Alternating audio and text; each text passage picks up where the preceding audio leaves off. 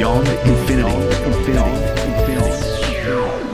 Simon, we were talking a little bit about you being an Optus customer. People will have seen in the news, they may have been- been contacted directly by Optus by email uh, that uh, there's been a big hack, a big data breach. Uh, how's it affected you? Have you had any issues so far? I've only heard it on the news so far. No direct issues so far. I'm, I guess, mildly concerned. And just in general, does this mean hackers will be able to get into anything, um, you know, in the future? So I did notice also that I think Slater and Gordon have already said that they're looking into litigation Yeah. for customers. Yeah. Mm. Because, and this is something I think I, I saw. It was, you know how they have the, they televise Parliament. I think at Question Time yesterday, or that they was one of the ministers was saying that, you know, in certain jurisdictions, for example, Singapore, I think, if a company has a big data breach, they actually can be subjected to really hefty fines, mm-hmm. and it's kind of a disincentive for the for the companies concerned to to not have the data breach, to not allow it to happen, because otherwise it's going to affect their bottom line. The shareholders get pissed off. The profitability of the company can be affected by you know by being fined, and that reputation as well. Whereas in Australia, we don't have that. But I think that's one of the things that the government's got on the table at the moment. And there are other bodies in, within Australia saying, look, don't rush this. Apparently, one of the reasons why it's even happened is because it's, it's made harder for these sort of companies because of the, uh, the need to store metadata. There's metadata rules that we've had for quite a while in Australia now. So all of your search history, for example, has to be kept for a period of time, quite a while, by these telcos, whether it's Telstra, whether it's Optus, whether it's you know whoever whoever the provider is, and uh, that that puts a big uh, load on them as to how do you store that that sensitive information uh, for a long time so that the government can retrieve it if they want to and, and comply with the law, but um, make it secure. So it adds to the, the burden of, of, of security by, by having to comply with those data retention laws that Australia has. And they're pretty strict as well. You've got to keep, you know, so it's, it's bec- I mean, it came about because of terrorism, basically. Mm-hmm. And, you know, if you wanted to find out if someone, what someone been up to on the internet, what have they been searching, what have they been finding out? Well, we know this person's a, you know, badass. So what's let's let's get let's get a hold of Telstra and find out what their search history is. So it can be useful intelligence on someone, backgrounding information, so on.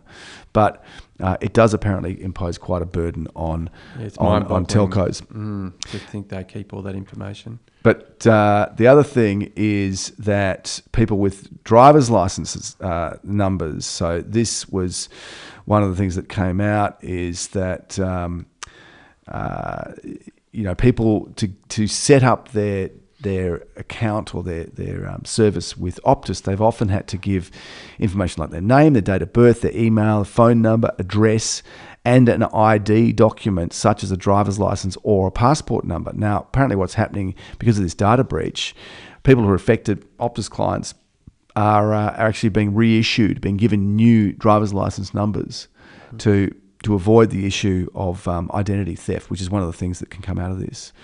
Um, and I don't know what they do if passport numbers had also been provided to Optus to set up their accounts and you know s- get the service.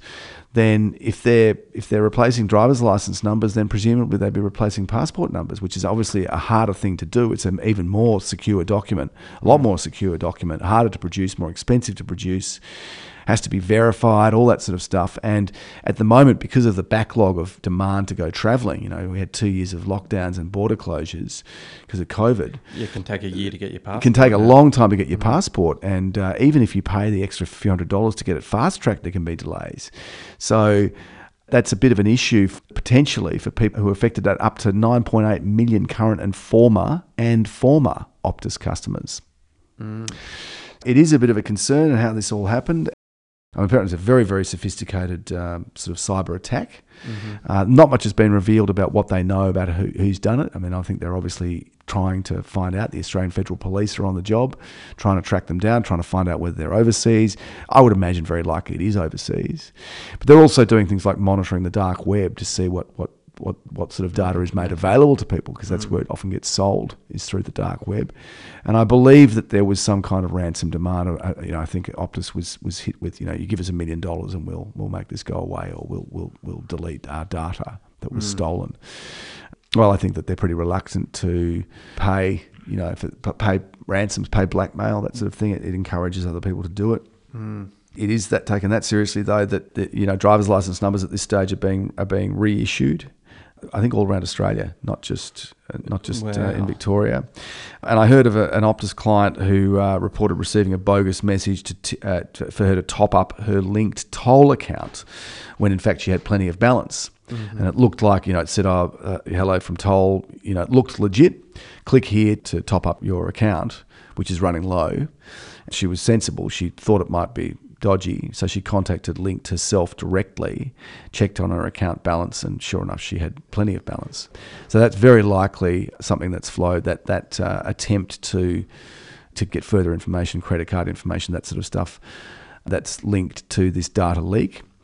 So it's very bad public relations for Optus, which is owned by Singtel, which is a, a big telecom company based in Singapore, where I think that they have, if Singtel has a data breach of this kind of scale and and uh, impact, they can face very stiff fines, government imposed fines. Whereas um, Australia doesn't have that at, at the moment. There's talk about there's talk about doing that. In fact, there's a whole lot of measures that the government's considering to try to uh, reduce the ch- chance of this happening again. Yeah, well, it, it, it's frightening that it can happen to such a big telco company. Yep. They'd be the second biggest provider in Australia, wouldn't they? I'd say they'd be right up there. Mm-hmm. Yeah. As I mentioned, data retention laws can actually contribute to security issues by burdening telcos with large amounts of info that they would otherwise not have to store. That's a surprisingly large number of people 9.8 million current and former Optus customers.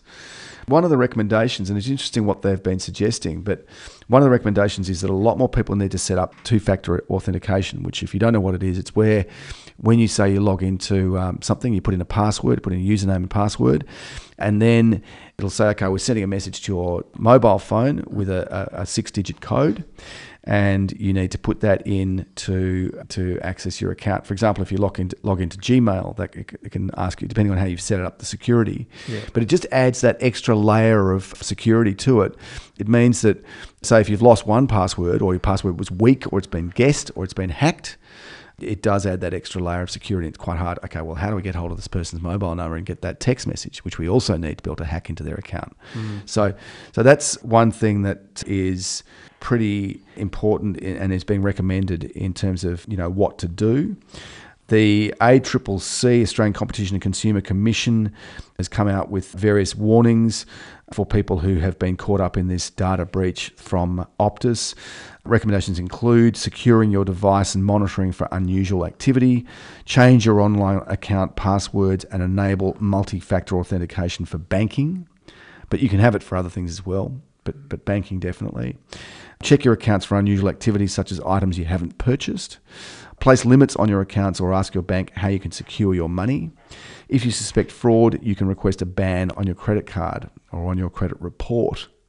And I think that something that uh, Optus is doing is actually giving people who've been affected by this free credit uh, reporting protection on their accounts. There's services that can help you do this.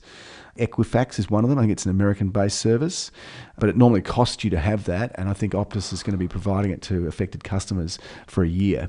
So there are some, some fairly significant steps that are being taken, both by authorities and regulators, but also by Optus, the telco concerned. There's a few websites you can check out. Go to scamwatch.gov.au or the ACCC, uh, ACCC.gov.au are both government services that have got lots of information on this. The OAIC website is also useful.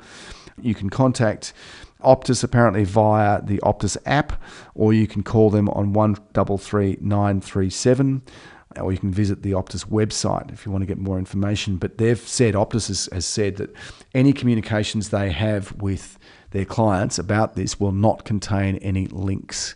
So if you get something claiming to be from Optus, because this is another way that the scam is going to get you, is because you're expecting to hear something from Optus about this and about how you might have been affected. Be careful of anything that's got links in it, because this is what the way they get malware into your phone or into your laptop or into your home computer, whatever you're using, um, is often by you tapping on a link in a in a very innocuous and innocent looking text message. Uh, and in fact, there's you know there's all sorts of ones. There's ones there's, there's an Australia Post one that's been going around for ages, and you know say oh you've got a package to pick up, you know um, click I here- seem to get a few a week, and also the phone call ones as yeah, well. Yeah, yep. And you know the phone calls ones, you, you know you got to be careful. Um, I I think they do target the elderly. The elder, elderly people need to be careful. Oh, it's Microsoft calling your Windows computer has a security breach. Can we we just walk you through a, a, a software patch for it? So you jump on, and then they, they get you to basically share your desktop with them, mm. and then they're in. In fact, I know someone, an elderly person who that happened to not so long ago. She had to get her computer cleaned and, and, and you know re a lot of data reinstalled and software reinstalled and so these things can be quite costly, inconvenient. You can you know you can lose access to the internet while your while your device is getting fixed or cleaned, or you know you Or your accounts. I Yeah. know someone who's lost their Instagram account in response to a hacker like that. Right. Convinced her to open up the com- computer, and he could do it at the other end, and got access to the computer, and that was that. Well, um, the ACCC is saying uh, if you are an Optus customer, your name, date of birth, phone number, email addresses may have been released. For some customers, identity document numbers such as driver's license or passport numbers could be in the hands of criminals. It's important to be aware that you may be at risk of identity theft and take urgent action to prevent harm.